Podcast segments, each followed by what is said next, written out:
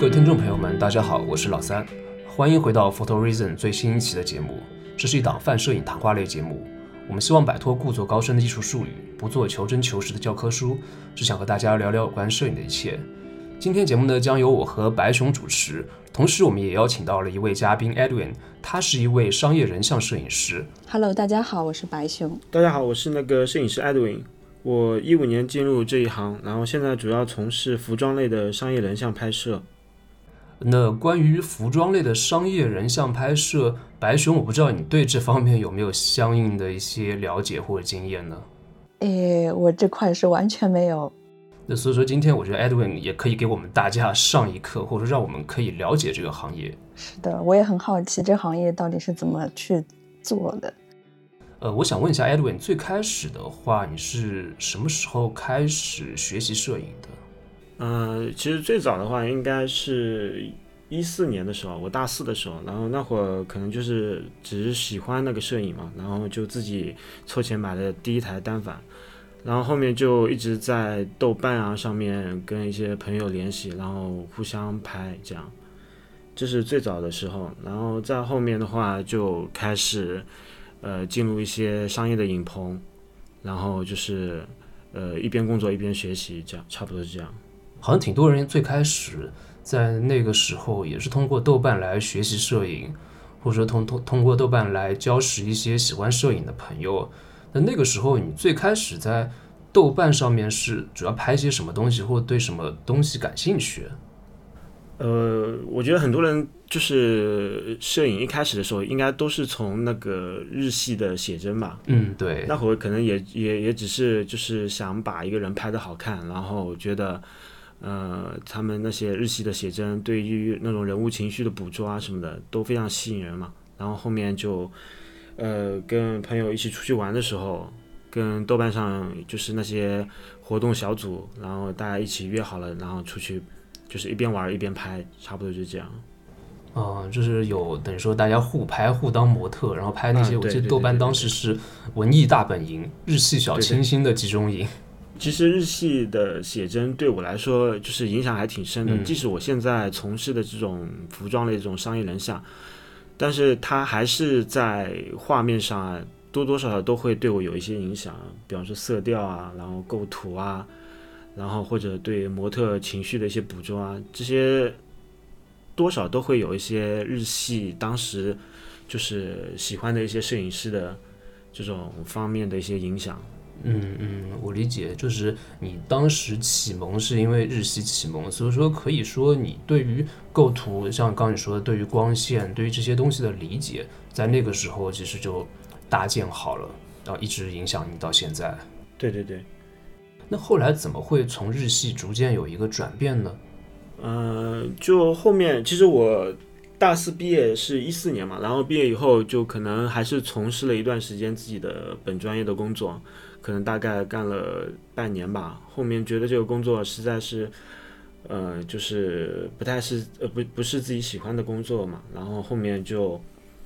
也是在思考吧，就是想自己想干点什么，然后一直是拍喜欢拍摄，但是。那会儿的工作可能就是长期需要出差，然后也没有办法跟朋友一起出去玩啊什么的。最后就，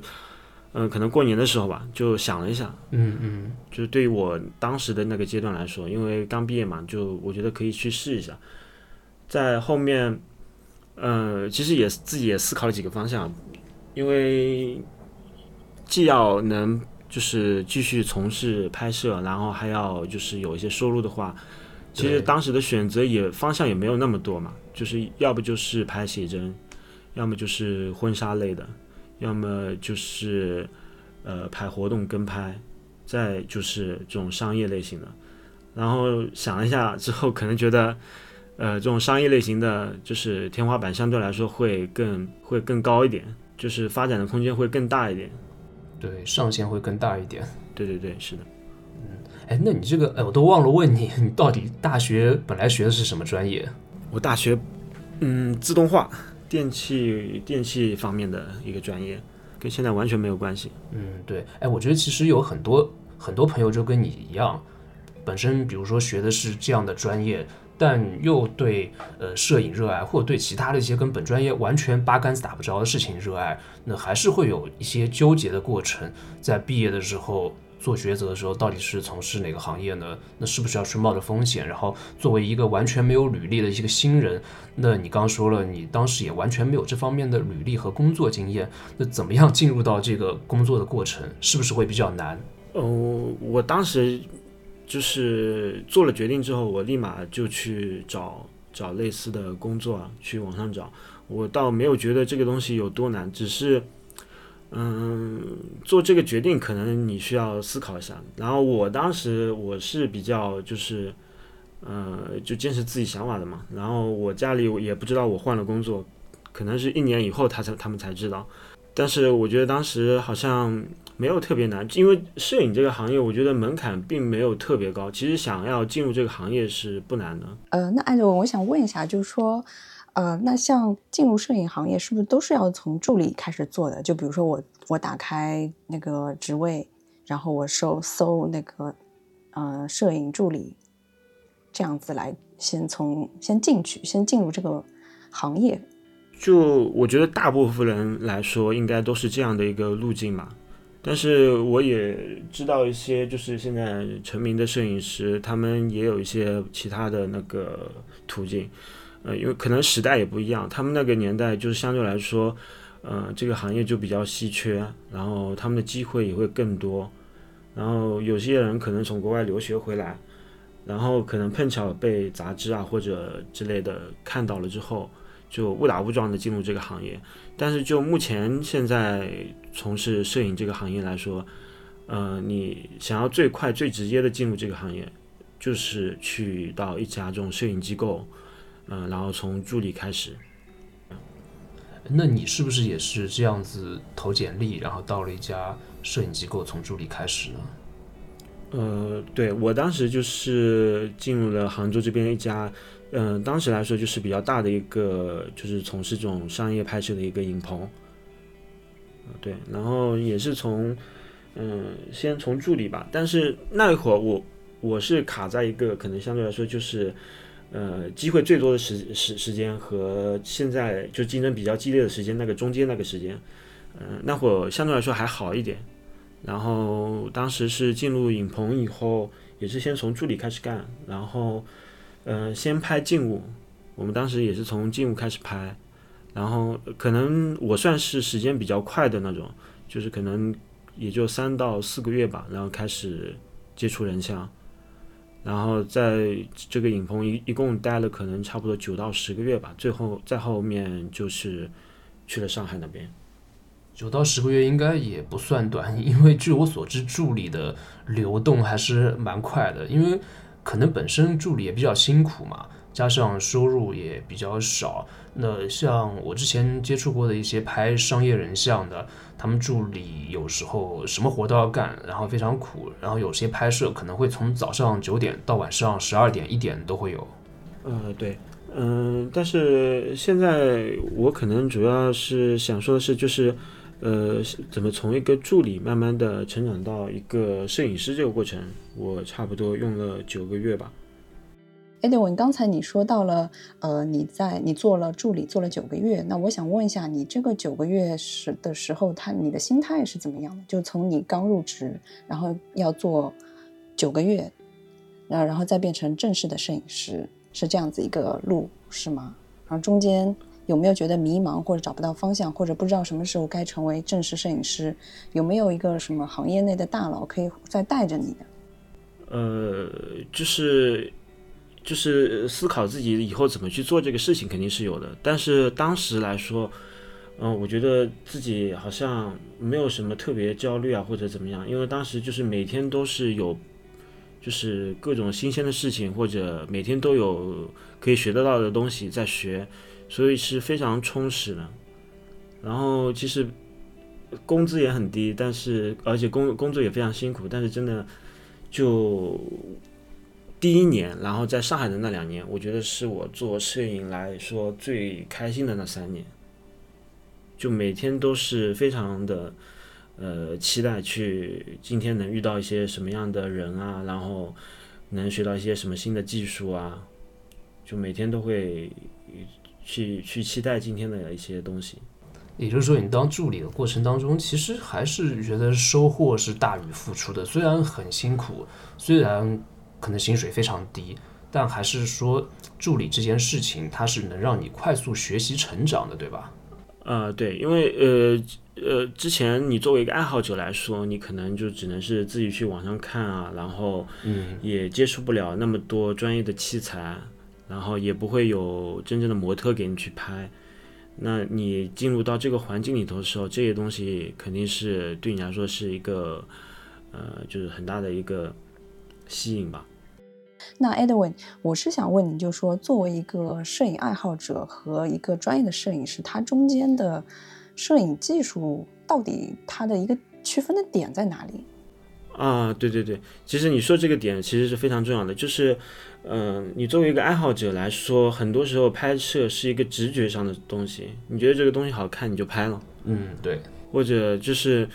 呃，就是跟朋友之间约出去玩，就玩的玩到某一个开心的点，或者觉得他这个瞬间比较漂亮，你就拍，说拍了你就拍了。但是其实商业摄影它其实是有一些逻辑在里头的，包括，呃，今天要怎么拍，肯定是都是已经有有了构思，有了方案，嗯，呃，包括什么样的角度、什么样的风格，呃，你在拍摄的过程中都是需要有一个逻辑在里头的，就自由度肯定就没有那么高了。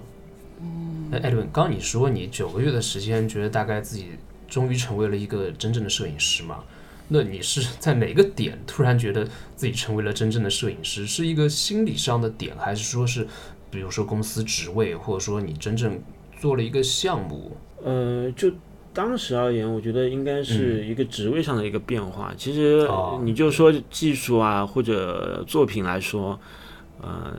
我觉得还还是离摄影师来说都是不是那么成熟。只不过当时就是，呃，一五年的时候，杭州的电商还是处在一个爆发的时间嘛，对，就是商业摄影师这一块的需求是非常大的。对我们那个棚好像应该是一千多方吧，呃，能同时开开四场棚拍，然后当时基本上就是一天能有四场拍摄，甚至多的时候挤一挤五场，还然后可能还有外景，就是非常缺人，然后所以，嗯、那会儿机会也比较好。我觉得现在的很多人进到这个行业里，他可能都没有那么快，因为现在我周围也有很多那种助理啊什么的，我觉得大大家都处在一个挺煎熬的一个状态。嗯，因为一五一六年，可能当时电商行业，包括服装电商整个行业，应该还是非常蓬勃、非常欣欣向荣的。对对对对，呃，包括我们现在有时候就互相调侃嘛，就说钱没有以前那么好赚了。是，那会儿，那会儿真的，只要你会拍一点点，然后会懂一些灯光什么的，当时你就基本上都能接到单。嗯，所以你做助理的时候是主要会做一些什么工作呢？比如说帮摄影师准备道具，然后灯光调整是，你可以讲讲分享一下。嗯，基本上就是做除了拍摄以外的所有工作。呃，就是摄影师让你干嘛，你就得去干嘛。就当时啊，现在的助理可能有点不太一样了。现在大家都变得更加细分了，然后有灯光师，有专门的助理，然后还有场务，呃，相对来说都细分了一点。我们当时的话，就差不多把这个事情都兼了。就摄影师让你去调灯的时候，你就要去做那个灯光师一样的工作，就是去呃把灯啊什么的架好，然后现场如果要搬道具了，你就得去搬道具。甚至比方说今天的午餐需要有个人去点一下，那可能就是摄影师让你去点一下，你就去点一下这样。那 Edwin，我想问一下，就说那你在这个过程中，你会自己去刻意的记一些什么东西吗？就去记一些啊、灯光的参数、灯光的位置，然后摄影师拍的拍照时候那种节奏嘛？你你自己有在学的最主要的东西是什么？呃，就当时来说，应该是主要是看这个灯光怎么来布，还有就是呃摄影师的构图，嗯、就是它不同的焦段，然后产生什么样的效果，然后它怎么样一个人物的安放的位置出来怎么样的一种氛围，然后怎么样的呃灯光跟人物之间。呃，就是怎么样一个关系，又是出来怎么样一种氛围，就是可能会比较关注这些点。那你自己会在这个现场去练练手吗？或者你就跟摄影师说，啊，我来拍一下试试看，会会有这种机会吗？还是说你要到以后自己有业余时间去练习？呃，就当时来说，你拍摄现场是肯定没有这样的机会的，只有嗯比方说开始之前嘛，客户那边可能给过来一个就是今天想要的效果，然后我会跟那个摄影师说，今天这个光我现在布，然后布完之后你要不帮我看一下有什么要调整的。还有就是可能今天比较大家都比较空，那就是我们今天来玩试着玩一下，嗯，要不要布一个光试一下？就是我来布，然后你来做模特，然后我们互相就是呃做对方的这种模特，然后互相帮对方试光这样。那我这样听下来，就是说，如果说你做助理的时候，最重要的点就是还是要一个自己不断学习、去不断积累的这个过程，啊，而不是只是听之听之任之，就让你怎么做你就做什么，然后完全不知道在做什么，是是这样的一个过程？嗯，可能现在大家都对这要怎么进这一行比较感兴趣吧，但我我是感觉其实，嗯，就从助理开始一直到现在，我觉得审美的积累可能是所有技能里面我觉得最重要的。呃，它可能一个是关系到，就是你学习，因为你你的审美会影响到你的一个学习的方向的。嗯，对，就你喜欢什么样的东西，你会往哪个方向走啊什么的，就是这个其实审美是非常重要的，它甚至还会影响到你，就是你成为一个真正的摄影师以后，你自己你的上限在哪里？嗯，就是或者你能就是做的比较好的领域在哪里？就是会一直影响你整个职业生涯吧。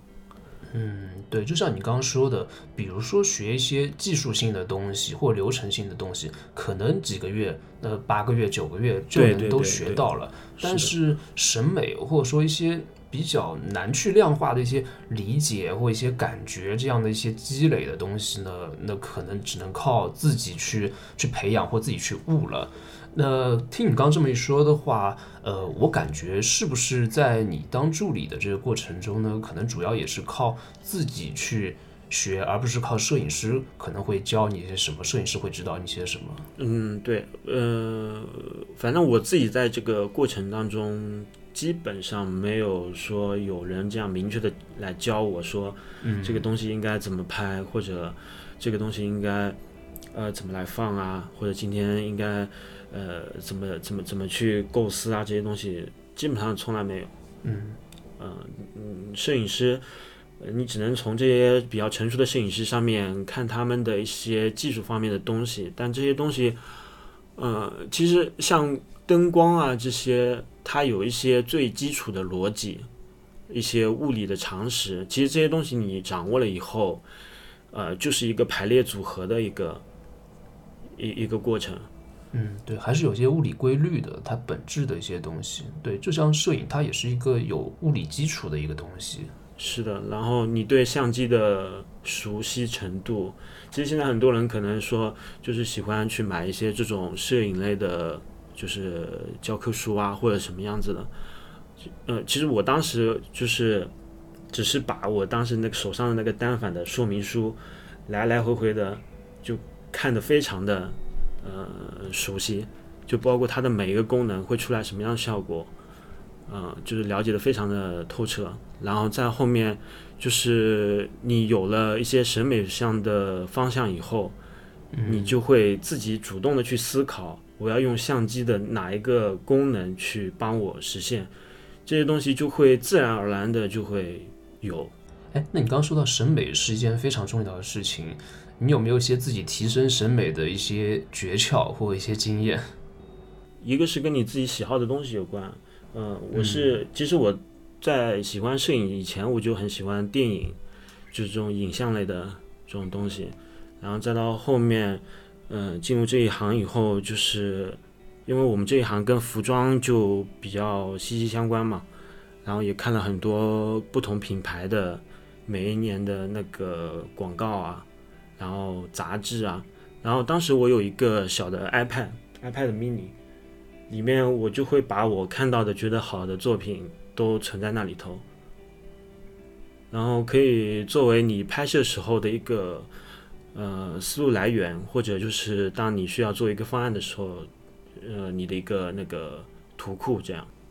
对，也就是你是从参考当中或平时不断的观看，然后在拍摄前再把这些东西拿出来，从当中找出一些可以学习、可以参考的元素。嗯，就是是关于审美这个东西，我觉得，呃，千万不要被限制住。我刚只是说，就是我比较直接的一些获取这种视觉上的这种，呃呃美感上的东西的一个来源嘛。但是其实生活中，嗯，呃，文字啊，呃，音乐啊，然后电影啊，呃，包括你对生活中的一些观察。都可以成为你审美的一部分，包括现在的一些，呃呃，摄影师，他可能就是在街边，呃，街头上拍一些东西，都是他生活中的一些观察。他会拍一些这种街上的一些材料之间的材料之间的联系，或者光影之间的关系，或者一些人物之间的错位啊，这种东西就是。非常生活化的，就是生活中比较常见的一些东西，但是他能通过自己的眼睛，然后再加上手手中的相机，拍一张让你觉得比较有意思的照片出来，这些东西都是你自己生活中审美的一个积累。对我看很多时尚相关的摄影师，包括他给一些品牌或一些大牌拍摄一些 lookbook 的时候，他们甚至会到，我记得有这样的作品，到一个菜场，破破烂烂的一个菜场，去那边拍一些片子，或者到一些一些工厂的一些看起来非常颓废、非常像垃圾堆一样的角落去拍这样的一些时尚大片，那可能他们都会从一些。像你刚刚说的，从一些生活的日常当中，从一些观念摄影当中，从一些艺术摄影当中寻找灵感。对，现在就是你刚刚说那个观念摄影，对这一行来说影响也是蛮大的。因为其实像我们平时拍摄的时候，也需要用到一些道具啊什么的。呃，其实有时候，呃，就是你一些生活中很常见的一些东西，跟衣服之间的材料之间，可能就是在。呃，灯光啊，相机的这些混合当中之后，它有时候会产生一些比较奇妙的那种视觉效果。嗯，对，嗯，比方说玻璃啊，然后哪怕是塑料纸啊、垃圾桶啊，然后比较斑驳的水泥墙啊，嗯，这些东西可能就是你现实中看到的，好像就没有那么美，但是你模特啊往那一站，然后那种呃，就是比较夸张的衣服一穿，呃，可能就会出来不一样的那种效果。然后，但但是这种就是联系，可能就是需要你平时呃想象力去做一个支撑了。嗯，对，平时有这方面的涉猎。我记得之前就有很多的商业的一些人像片，它会比如说背景用到不同材质的布料、不同材质颜色的绒布，那包括场景当中也会出现一些塑料布或塑料纸那种反光的纸等等去造这些景。然后还会有一些摄影团队，他们会。把一些自己做一些搭建一些空间，然后自己做很多的一些彩色或不同材质的道具，去营造这样一个稍微有点超现实或一些其他假想中那种场景的感觉。嗯，对，嗯，其实这种，嗯，包括我之前看过一个摄影师的作品集，他他的那个作品集里头甚至都没有一张商业作品，就是他拍了他生活中随手拿 iPhone 拍的一些东西。呃，但是当他把它整理成一个作品集的时候，他会有有一种那种展览的效果，嗯，呃，就是相当于你走进一个那种，呃，那种展览里头，它，嗯，墙面上会挂，呃，那些关键摄影很多不是会挂在墙上，然后一些可能让你匪夷所思的一些角度啊，或者两个物体放在一起，但是当它做成一个展览以后，你一整个。一整个展览逛完以后，它莫名的会有一种整体感。对，就是跳脱出我们日常视角或日常常规审美之外，那通过一些不同的角度或不同视觉的呈现，去给我们一些新的感觉，或让我们对于这些画面或对于我们的生活有些新的理解。我有个很喜欢摄影师 Vivian Sanson，一个荷兰的女摄影师。呃，她其实主业是拍时尚和拍商业嘛，但她也出了很多比较观念的她自己作品的一些摄影集。对我我自己本身也很喜欢，就是买这些书啊之类的东西，包括我其实，呃，有时候我我现在其实很少带相机出门，我就只是带 iPhone，然后可能就是有时候就看到某些东西，觉得忽然觉得这两个东西放在一起有一种莫名的和谐，我就给它拍下来了。然后虽然做可能做不了作品，但我有时候也会发发朋友圈啊什么的，就也还是挺有意思的。我觉得这个东西其实有时候还挺接近于我本身就喜欢摄影的那一部分。可能你日常拍的很多东西，你之后某一天在给客户做方案的时候，或者在想一些拍摄创意的时候，是不是可以就用上了，或者说之前的东西，觉得在之后反而有发挥的空间？嗯，会。就有一个服装品牌叫 Gel Sander，你们知道吗？嗯，那我倒是不太清楚。他他每一季的那个广告片，其实都没有刻意的去拍那个服装，他是拍呃就是一个氛围，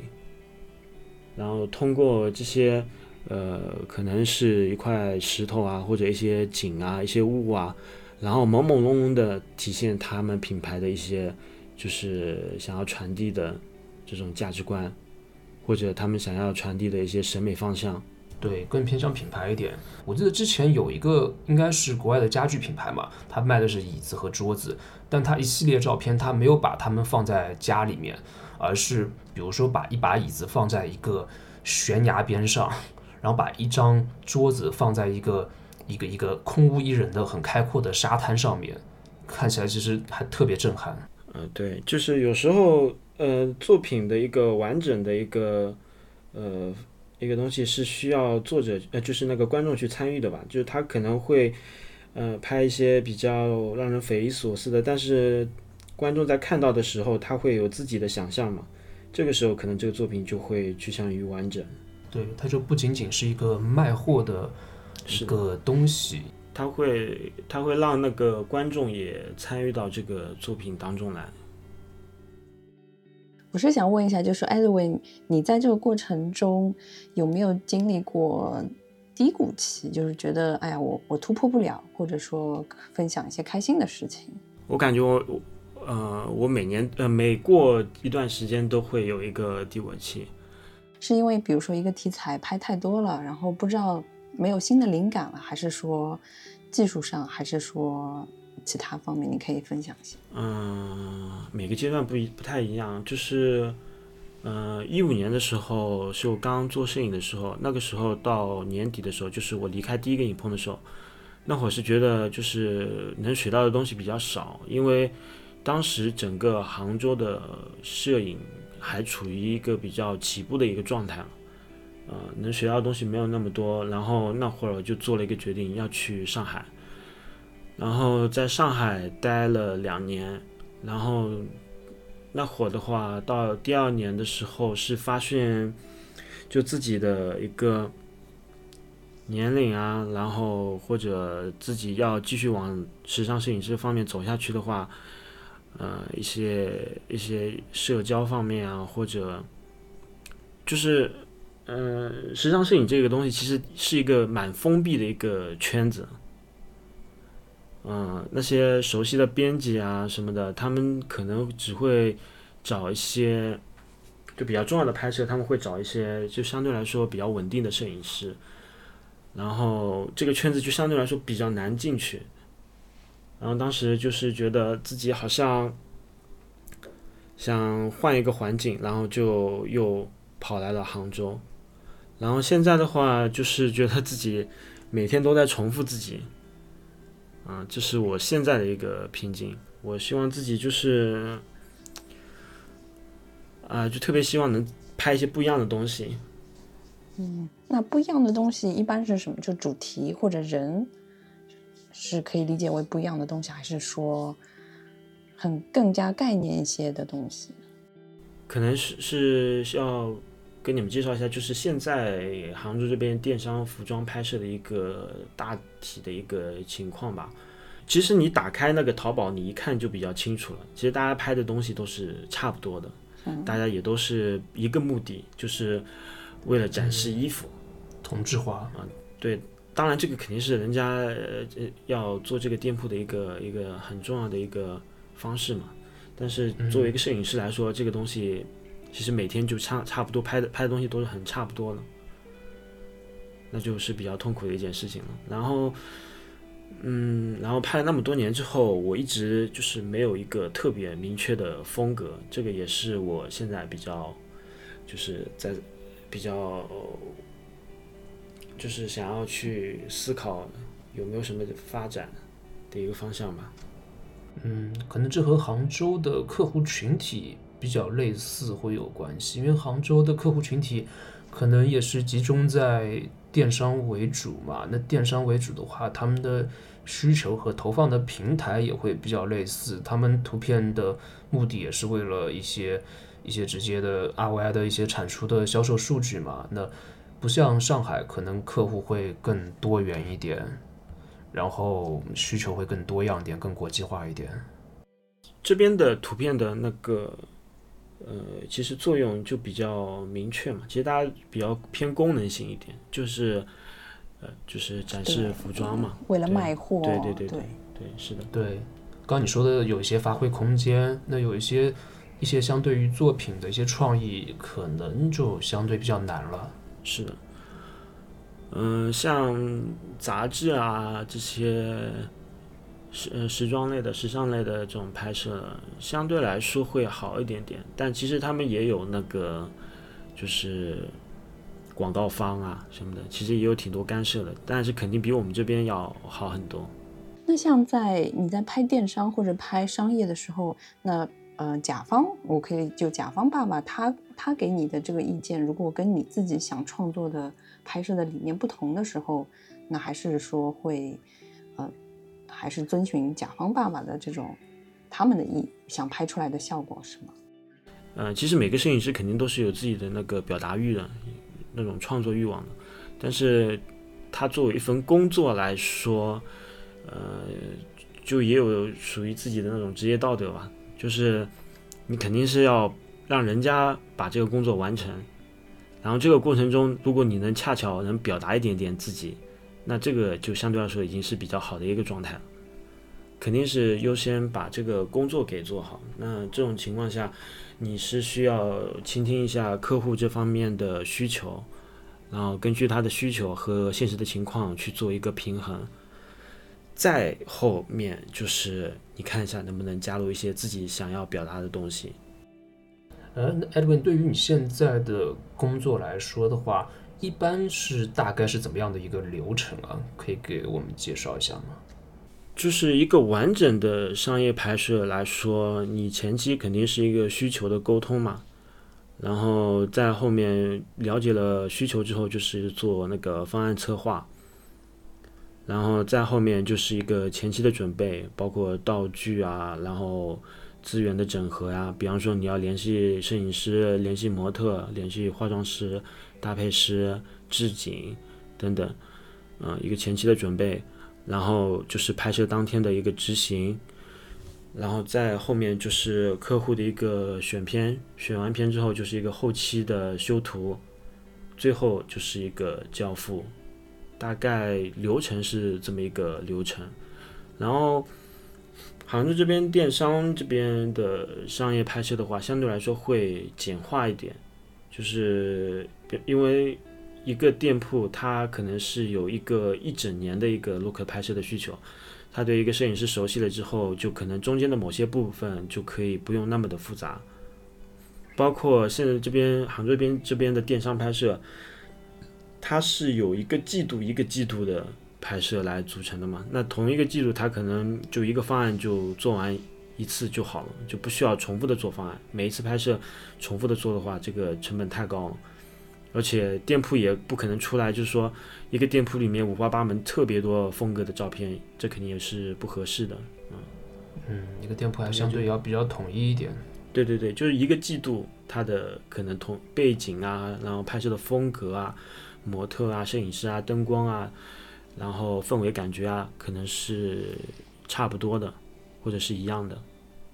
那你觉得在这样的整个环节当中，大概需要一般是需要多少天了？平均的话，呃，如果是比较完整的这种拍摄案的话，差不多在半个月，呃，一个月的样子。那还是蛮长的了。对，是挺长的。所以，呃，其实现在摄影师、商业摄影师，大家都，嗯，就是其实国外可能会更早一点啊，就国内现在也慢慢的发展成一种就是经纪人的模式，相当于一个制作公司制制作公司嘛，然后他会去签约一些摄影师，然后他会来负责这个案子的一些统筹啊，或者一些谈判啊，然后或者策划执行啊什么的。那摄影师他可能就是实际参与的，就是，呃，这一个完成的过程当中，他不需要就是全程参与了，是这样的。嗯嗯嗯，就摄影师成为一个链路当中的一员了。啊、是的，你现在自己是全程参与这些事情的吗？嗯，没有，我现在是也是跟几个制片公司谈了合作嘛，然后他们负责帮我制作，然后我只要负责拍摄就可以了。嗯，那就相对会比较单纯一点。那后期可能有专门的后期团队去做。对对，是的，那可能跟很多人印象中的不太一样。商业摄影其实是一个，就是非常依靠团队的一个拍摄，一个工作。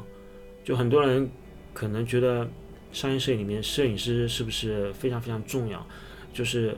呃是呃是挺重要的，但是它只是这个环节当中的一部分，就是一个比较出色的拍摄，一个比较好的拍摄。就任何一个环节都不能差。嗯，哎，那照你这样说的话，是不是如果说前期有专门的人去负责策划和创意，包括做一些拍摄的，我不知道会不会做一些拍摄的草图什么，那是不是这个拍摄在拍摄之前已经基本上方向都已经定掉了？嗯、就是据我的了解和我自己接触过的拍摄，像你刚才说的那种，就是会有脚本的情况呢，嗯。更比较是是偏向于那种 KV 的拍摄，比方说美团啊。美团啊，大众点评啊，他们今年的一个广告，他们那种广告就是，呃，功能性极强的那种，它可以精准到这个模特手指放在哪个位置，然后他手里端着什么东西，等等，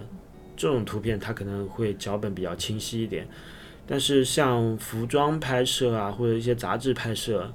呃，它不会那么明确的一个有一个画面的东西，它可能会有情绪的参考，有画面的参考，有动作的参考。呃，有灯光的参考，有妆化的参考，但是它不会有一个非常明确的画面说一定要拍成这样，呃呃，但是也也可好像也有摄影师会这么做啊。我据我知道的，好像就陈曼就他可能会是，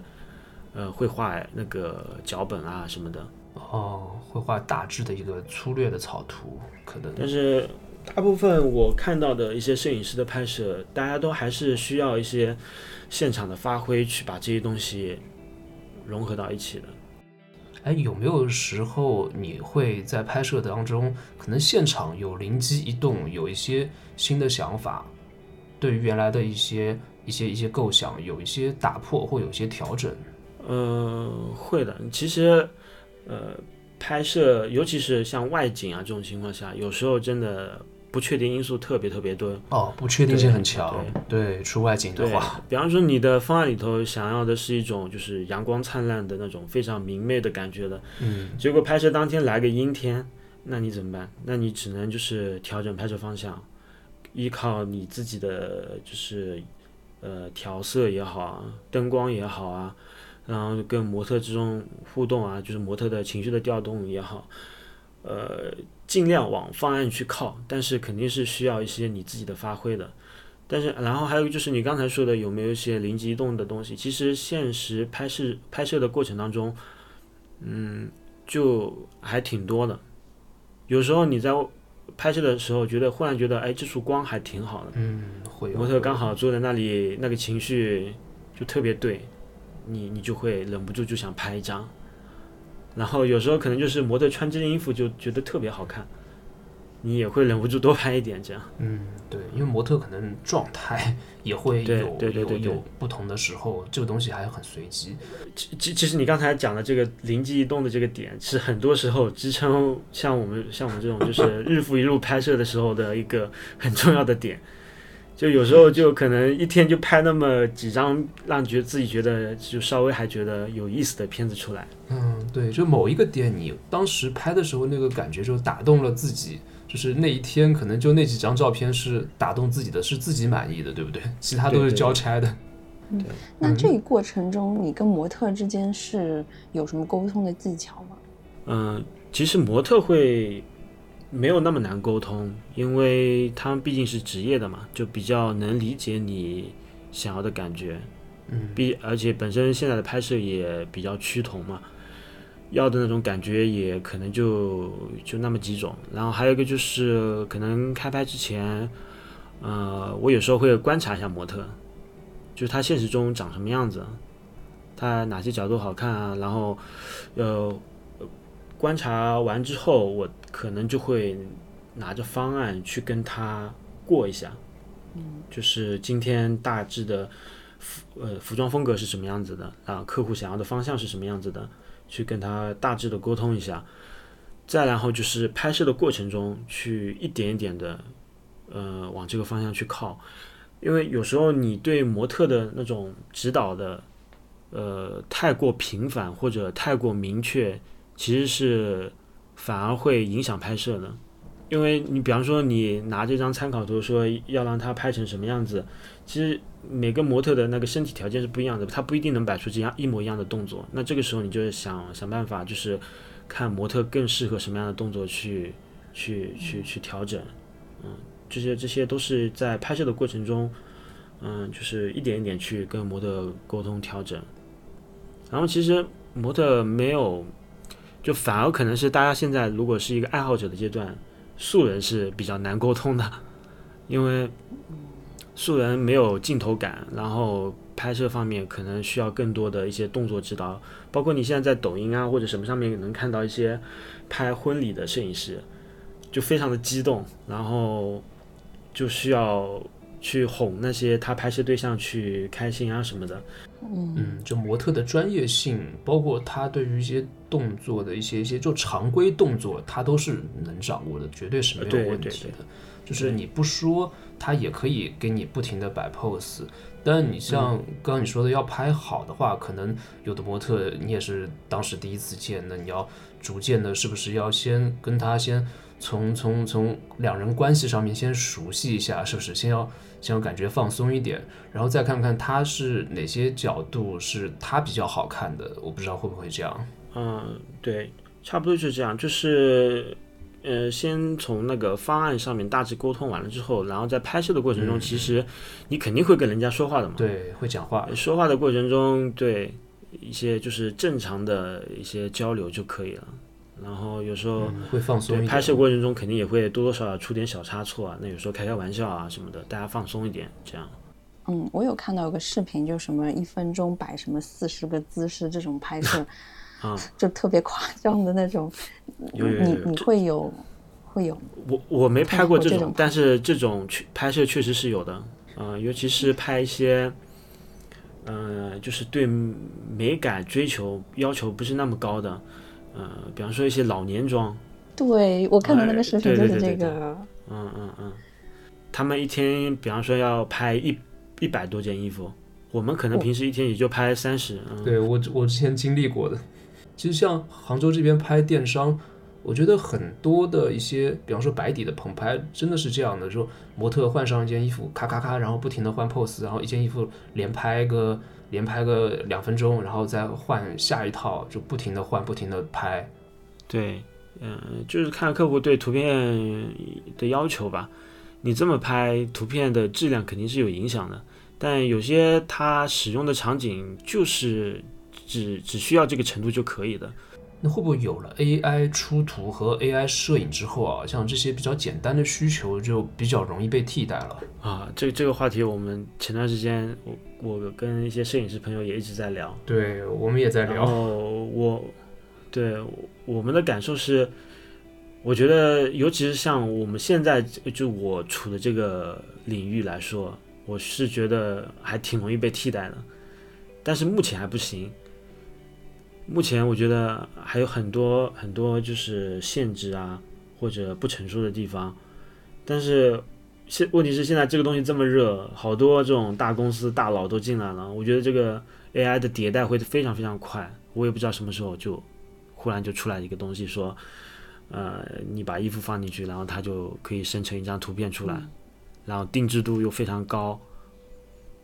这个确实不太好说。我觉得这种改变可能会比我们想象的来的更快，或者说突然就来了某一天。比如说像电动汽车，可能前两年我记得就两年前吧，还是买电动汽车人可能是相对少数的，或者说大家都会对它有一点怀疑，有一点困惑。那现在可能很多人或绝大多数人都毫不犹豫的会买电动汽车了。嗯，是的，就是一旦这个行业里头进来的人多了以后，它的迭代速度就会非常非常快。对，然后我们的观念也非常容易就能被扭转，大家就能接受这些东西了。其实，其实现在已经看到有一些实际的操作案例了，嗯、包括杂志那边他们也有也有在做一些尝试，比方说，呃，人物是实拍，但是场景是 AI 做的，然后把人合进去，这种操作是有的。这个我看到过，我看到过。嗯，包括其其实我前阵子有看到一些，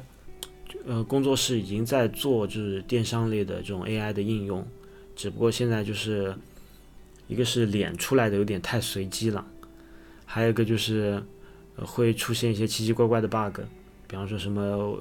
呃手指的数量不对啊这种情况下，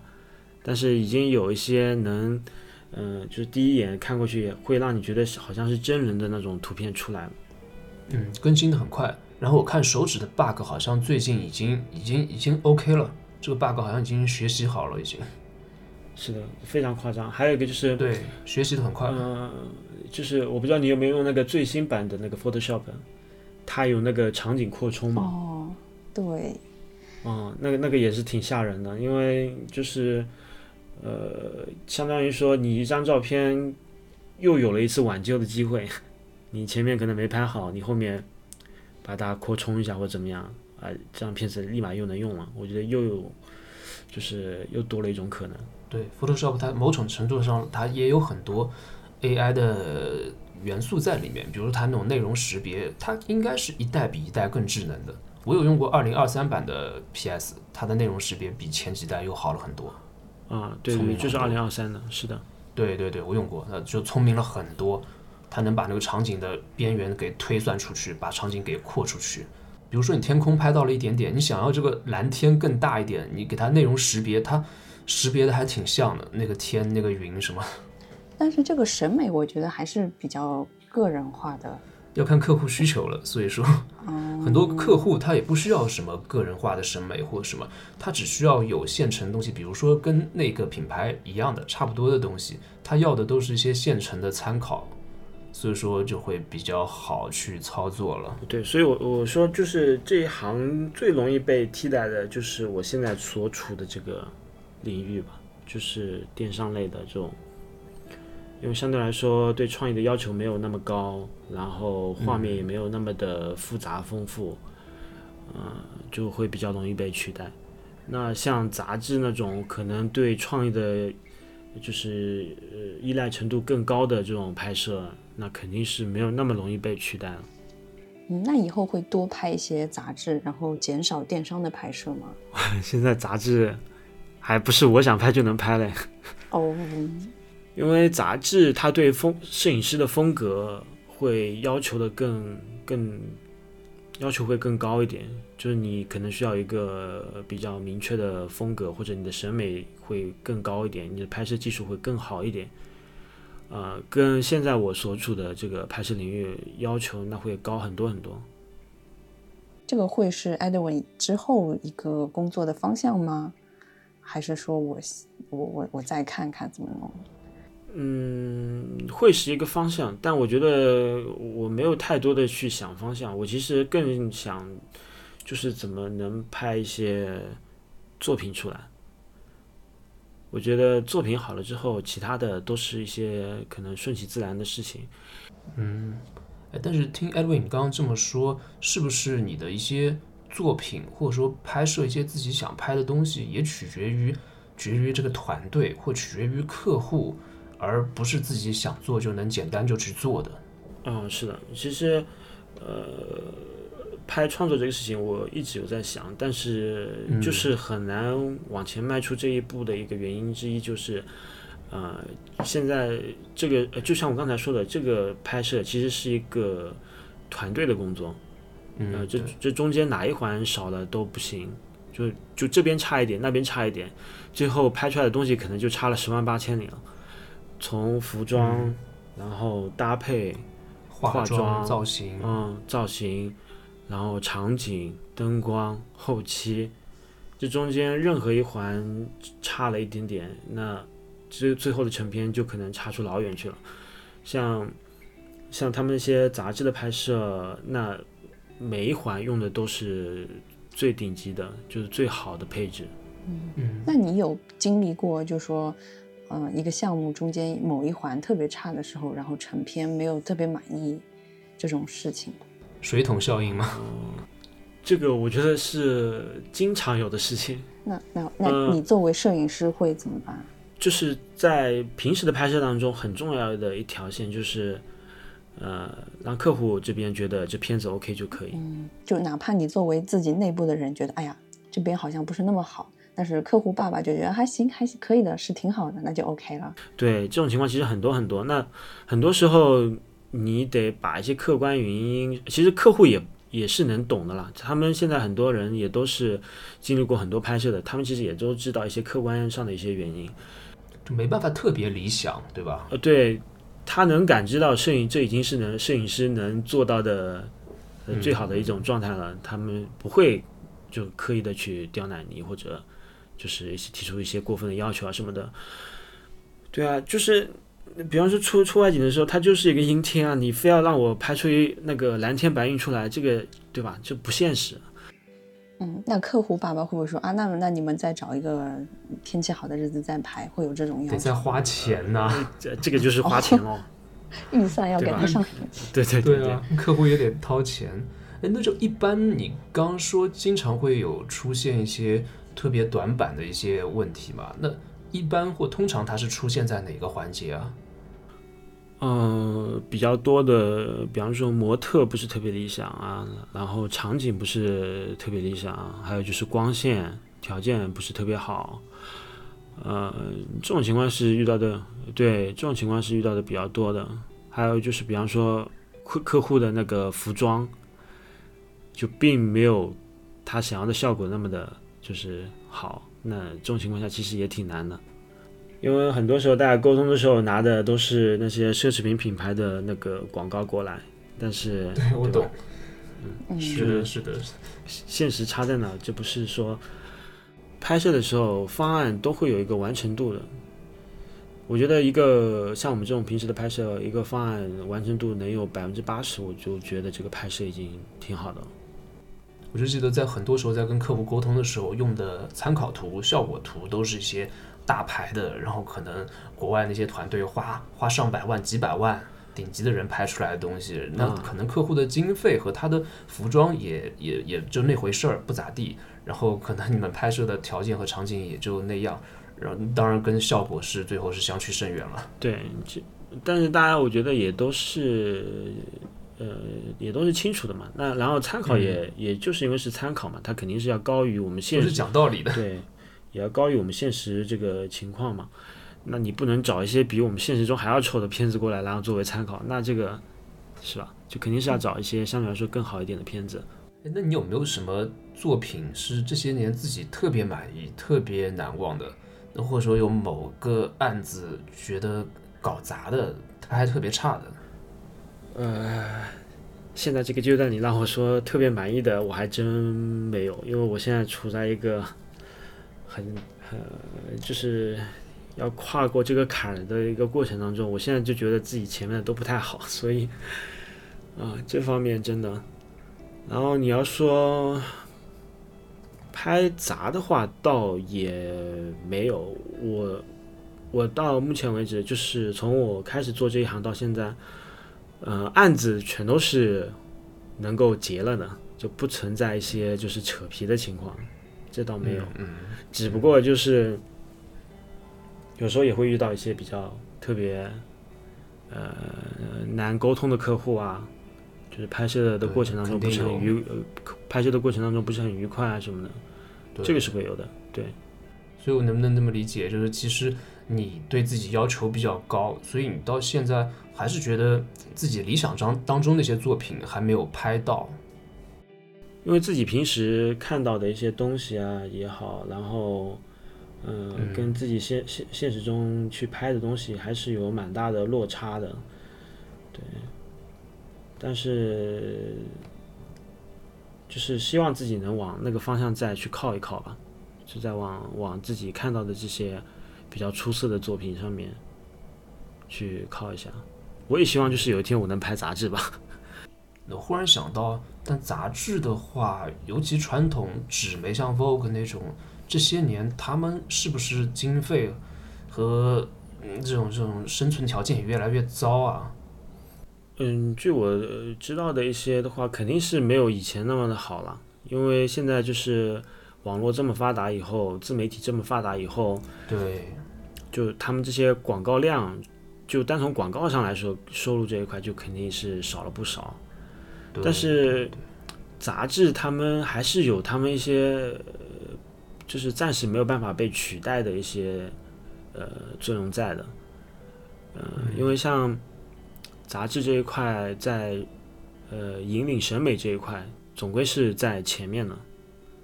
因为他们有最好的创意、最好的搭配、最好的服装、最好的资源。这些东西就可能一时半会儿没有那么容易被取代，我觉得。嗯，哎，那我看你之前作品也有拍一些名人啊，那拍名人的话，会不会当时拍摄的条件和一些一些场景，包括你的这边的一些团队会更好一点？呃，其实我拍名人不是那么多，我给那个 L 那个杂志拍过一期软文。嗯，然后其他的话，我很多时候是拍一些艺人的一些活动照，或者一些呃出发照啊，或者就是呃跟杂志什么的没什么太大关系。呃，我不知道你有没有看到过一些，嗯，比方说艺人去参加一些活动的时候，他会放放放出一些就是今天的一些 look 的穿搭图啊这种。所以拍这些的话，应该跟这些名人艺人也并没有一些深入的接触，是吗？呃，对，基本上艺人是不太会跟工作人员有过多的交流的，这中间肯定是有经纪人在的。那像这种拍摄也是说前期不会有沟通，不会说，哎，你从这边走过来，我在这里拍是不会有沟通的吗？呃，这个肯定会啊。就是会有会有有。啊，比方说需要让他站在一个什么场景里头啊，然后一个什么样的状态啊，呃，我大概会以以怎么样的一个角度，然后拍什么样的一个感觉，这个肯定是要提前跟他去沟通的。那像像这样的沟通的话，呃，和这样的名艺人沟通，这个就是直接沟通，现场直接沟通。正常，然后他们也能理解，知道你想怎么拍，对对对对对，就拍了。OK。对，其实艺人都非常专业，他们镜头感这些都是很好的，因为已经被训练出来了。那像这种，你会觉得说这种是种城市化的摄影，会觉得会枯燥吗？还是说，哎，其实这这样挺顺利的，挺专业的，大家都很专业。就其实这个拍摄本身来说，不是很很难的一件事情。但是对于当时的我来说，能够拍艺人，我觉得是一个很开心的事情。嗯嗯，就是毕竟你能见到明星嘛。是的，换做我，我也是这样。你有特别想拍的明星吗？特别想拍的明星好像目前来说没有，因为我也不怎么追星。其实有时候我很多时候去拍一个艺人，我都不知道就是他的一些经历啊，一些是对我，因为现在出来的人实在是太多太多了。我们已经跟不上时代了，是不是？对对对对对对，因为我们也不看一些选秀，你像一期选秀能出来多少人？几十个人，怎么可能认得全？那如果说你有拍艺人的这种资源，是不是可以进入到这种拍杂志的这这这个方向去？我在猜测，嗯嗯，不太一样，就是我我我这些图片的需求是比较边缘的，就是用处只是它的时效性非常非常短，就是比方说今天艺人去参加这个活动的时候，他需要用到这批图，也就这么这么用一下，包括这些图片的，就是在美感上面啊，就或者作品的这种复杂度啊、完整性上面，都跟杂志的那些大片有着很远的一个差距。对，然后还有一个就是说你说的一些资源什么的，其实这些资源，呃，跟杂志的资源不是一回事，因为杂志其实它是相当于是一个媒介嘛，它是需要跟品牌方啊，然后艺人啊，呃，再加上杂他们杂志本身就是三方，然后去选择一个摄影师。而这些拍摄的话，可能很大程度上来说，仅仅是一个很单一的一个需求，然后也不是那么重要的情况下，呃，艺人单方面的找了一个摄影师过来拍一下。呃，我记得之前好像有一些艺人或名人，他们有些照片出圈了，就是那组写真，然后出圈了，很多人看到，很多人觉得不错。那些是不是大多数都是跟杂志合作拍的那些片子？呃，大多数都是杂志，然后也有一些可能是艺人单独出的写真集也会有，但是我们国内好像不太爱拍写真集，然后像日本那边就会，日本多一点，对，对。日本多一点，是的，像苍井优都对，上田一彦拍的苍井优就，嗯嗯，是的。其实刚聊了这么多嘛，那 Edwin 你也可以聊聊对于目前我们国内你自己在做的这个商业人像的行业的看法。嗯，就只是说我现在目前的这个阶段来说，就是杭州这个圈子来说啊，就往大了，我觉得有点太大了，呃，而且也不是我有真正进入过的行业嘛。对嗯自己有其实体会的行业好了。对，就目前我这个行业来说，其实，呃，一个是大家非常的内卷，不管拍摄条件也好啊，然后制作效果也好啊，呃，就是都是非常的卷，大家都是拿着拍摄电商的这种呃费用啊，或者怎么样，就是呃尽量想往杂志那边去靠，呃，包括摄影就有点价格战吗？嗯，对，有。然后摄影师之间也会竞争的比较激烈。然后还有一个就是，其实现在摄影师我觉得非常非常的饱和。嗯，就目前来说，对一些想要进入这个行业的来说，没有以前那么的友好嗯，但是我觉得一个行业里是不是顶端的人其实还是少数的。嗯，是的，就是现在在这个行业里面，顶顶部的人和就是底部的人，这个嗯，差距是很大的。那这个差距是除了器材方面，应该还有资源方方面，我猜。对，器材、资源，然后收入，对对，方方面面都是，嗯、就是差距都挺大的。嗯、摄影就是商业摄影，尤其是比较顶部的一些摄影师，其实他们的资源被，就是他们有会有一个资源壁垒的。就是他们掌握在手上的资源，包括他们带来的影响力的一些壁垒，其实是普通的摄影师或者你想往上走的摄影师要跨过去是挺难的，这也是他们能开一个这么高的价格的一个很重要的一个原因。还有一个就是，呃，他们就是相对来说就是更为出色的技术啊、审美啊，这些也都是他们跟他们价价格价位是嗯划等号的。就因就像我刚才说的那那那种费用，他们确实是比较厉害的摄影师，作品也都是呃非常出色的那种。所以说这个行业的话，就是上升的这个路径，我不知道是不是相对会比较局限，或比较难上升到顶层。呃，非常非常难，就是这一行就是呃商业摄影这一块，我觉得要入门要入行，真的非常容易，门槛也很低。对你甚至嗯对一个人没有什么学历要求，你只要有力气，他们有时候就愿意愿意招你进来。对，我记得有些摄影助理，他们可能自己都没有相机，也没有拍过，但他说我愿意来当摄影助理来学习。那作为摄影师，作为公司也是 OK 的，也是乐意的，你只要勤快就行了，对不对？对对，是的。那很多时候助理就变成了一个场务的角色，就是搬搬东西。对，可以是任何角色。就这个，对对，这种情况下，就反正你你要进入这个行业很容易，但是你要继续往上走，那真的，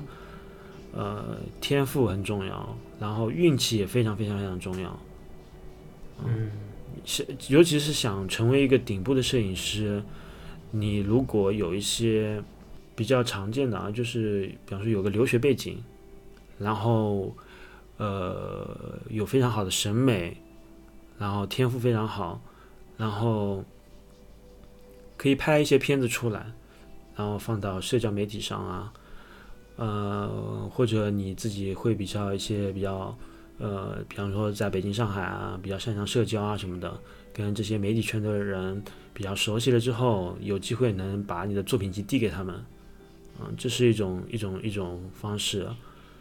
呃，还有一种呢，就是跟一个好的师傅，嗯，跟一个牛逼的师傅，跟一个已经呃，跟一个已经成名的摄影师，呃，这也是一条一条路吧。因为这个摄影师可能他有意或无意的都会有一些资源的分享，嗯，资源是一方面，还有就是本身这些摄影师在招助理的时候他是有要求的，他不像我们这边招助理，你只要有力气就行，他甚至也要看你的作品集，即使你是一个助理，他要看你的审美，嗯，你哪怕没有作品集，他会要求你把你的 ins 发过来。把你的微博发过来，把你的小红书发过来，我要看你在平时在看什么东西，然后你有没有自己拍一些有意思的东西，等等，只要能展示你审美的东西，都可以。然后他才会决定要不要招你是助理，或者你有没有有没有一些额外的技能，你会后期，你的英语比较好，等等等等，就是现在这些比较有名的摄影师，他们招助理都是要求还挺高的。然后就是他的成长速度会非常非常非常快，这是一个，比方说你要从一个进入一个杭州的影棚，然后从助理开始，一点点拍人像，然后就是那这个过程是会快非常非常多，然后机会会多非常多。对，因为顶级摄影师他身边的资源其实也不一样了，那些资源你也都作为助理，你完全都可以接触到。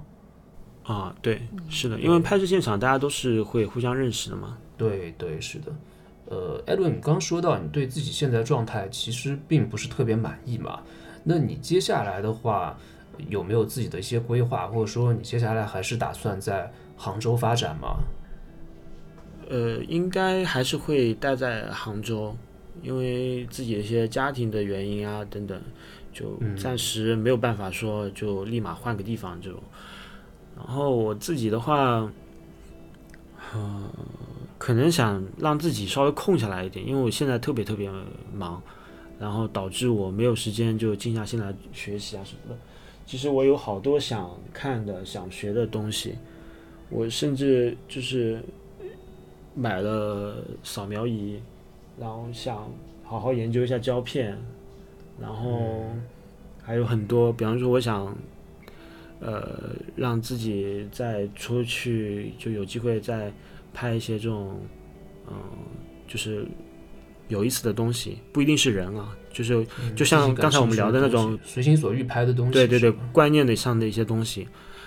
就是让自己能够更细微的去观察一下周围的这种环境，然后呃，让自己慢下来，这些是一个方面，还有就是。其实我现在有有在调整自己的心态，我现在尽量把握自己每一次，呃，拍，就相对来说制作比较规模比较大的一些一些拍摄，因为只有这样的拍摄才能才能出作品，所以我现在就是，呃，像这种机会我都比较珍惜，我就尽量跟客户去沟通的更多一点，然后或者尽量去争取一些更好的资源。因为其实我现在嗯也思考了很久，觉得只有这个途径才能比较高效的去积累一些作品。真的自己想要组一次那个创作，我觉得比较难，尤其是像我，其实这个难是相对于我自己现在这个阶段来说，如果你只是一个呃，或者你你刚进入这个行业，其实不需要思考那么多。拿起相机多拍就可以，但是因为我现在已经有一些工作的时间或者工作的经历在里头之后，对对，我需要拍一些就是嗯更不一样一点的，包括我的作品我拍完之后，我是不是得传播怎么样？但是我周围的人如果每个人的东西都比我的更好，那我会有这样的顾虑，所以我得拍一些自己。认可的东西，对，但是对于你自己只是喜欢拍摄，然后想或者是刚进入这一行，真的不用思考那么多，拍就是了，喜欢拍什么就拍什么。嗯，是不是你对于有些刚进入这一行或想要进入这行的小伙伴，对他们的建议就是多拍多学？啊，对，就多拍多学，然后。还是我们刚开始时候说的那个，一定要多看，然后积累提升审美，积累审美。其实我那会儿在上海的时候，我呃干助理，然后会有周末，就是一到周末就跑去上海的那些呃展览里头，就在那到处看。有有时候也也可能也看不懂，或者就是怎么样，但是就是喜欢往那些地方去跑。就是，反正多看就对了，多看肯定不会错嘛。就是有时候你在拍摄的时候，你会嗯不经意的想起某些画面，是你就是以前看到过的，然后跟今天你现在所处的这个场景，你会有一些联系。哎，你会想到，哎，这个东西如果这样放一下，呃，是不是能出来那种感觉？或者这个今天这个光线。让我想起之前看到的某一个场景里头那个光线，我是不是能把它还原出来？就这些东西，你你在当下这些积累是可能是让你感知不到的，但是可能就是在你今后的对对对，你那些拍摄的过程中，它可能时不时的就会出来一下，时不时的就会出来一下，厚积薄发。嗯，对。然后我我现在就可能是嗯，回杭州以后输出了三年以后，就就那些点可能都已经没了。嗯，就榨干了是吗？对，还是需要更多时间去来学习吸收，需要再重新去，呃，吸收一些东西。我理解，其实你是有感觉自己到了一个瓶颈的状态，那也是想休息一段时间，或者说再重整一下旗鼓，再重新出发，可能再想想自己的方向，再让自己更充实一点，对不对？对。呃，就像你刚刚说的，可能在这个学习的过程中呢，之前我记得你们有没有听过一句话，就是你走过的地方，然后听过的音乐、看过的书，或者说看过的展览，都会成为你自己的一部分。等到你这一部分你自己身体里面东西有多少能转化到，那最终还是产出到一个商业的给客户提供的一个付出上面呢？那这个又靠自己的悟性，或者说靠一些其他实践的经验和认知了。呃，摄影师这个这个行业，他有时候也是挺看就是一个人的外在啊，或者就是你表现出来的那种感觉的。那其实这些东西也都是会影响你作为一个摄影师的一个一个状态的。有些时候拍摄现场这些东西就比较虚虚，但是它又是确实有时候会起到一些作用的。嗯，是不是一些沟通能力，或者说情商什么的？呃，嗯，就审美上的，就是你的审美得得是能压得住客户的。嗯，那会不会口才也比较重要？就是可能你的审美没法压住客户，但你能把你的审美说的或表现出来的压住了客户。嗯，就就任何行业，我觉得口才好的人都会占很大便宜吧。对对，肯肯定的，这 是一个。然后摄影师的话，拍摄现场一定要说话要大声一点。硬气一点是吗？这对对，这个这个是一个小小小小小小的细是一个小小的经验。摄影师说话一定要一定要一定要大声，如果摄影师在现场虚了吧唧的，那就你就整个场次都会失控了。嗯嗯，就是镇不住这些助理啊或其他的就人。让大家服对气。对，嗯，还有没有其他的一些秘籍或一些小的 tips？没有没有没有，只是忽然想到，你有自己喜欢的摄影师吗？可以可以分享吗？呃，商业摄影师的话，有一个叫 Peter Lindbergh 的一个一个老头，他拍的东西我还挺喜欢的，就是他是一个从业了可能几十年吧，就真的是拍到了七八十岁。他前两年刚去世，但他拍的东西真的是属于那种。能让你看了一次以后再看一次，就就他对情绪的那种捕捉真的是非常细微。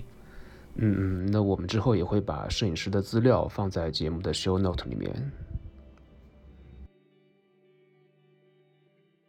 好，那今天我们也非常感谢 Edwin 来到我们节目，然后跟我们聊这么多有关于商业摄影和人像摄影的东西。那我不知道是不是也有很多小伙伴们也想进入这个行业。那也许你在听了今天节目之后呢，也会有所收获。那也希望 Edwin 在之后在自己的职业道路上，可能可以更进一步，拍出自己更满意、更想要的东西。那我们今天节目就先到这里，感谢大家的收听和陪伴，也欢迎大家加入我们的社区，和我们一起聊摄影。那我们下期再见吧，拜拜。嗯，拜拜，拜拜。嗯拜拜。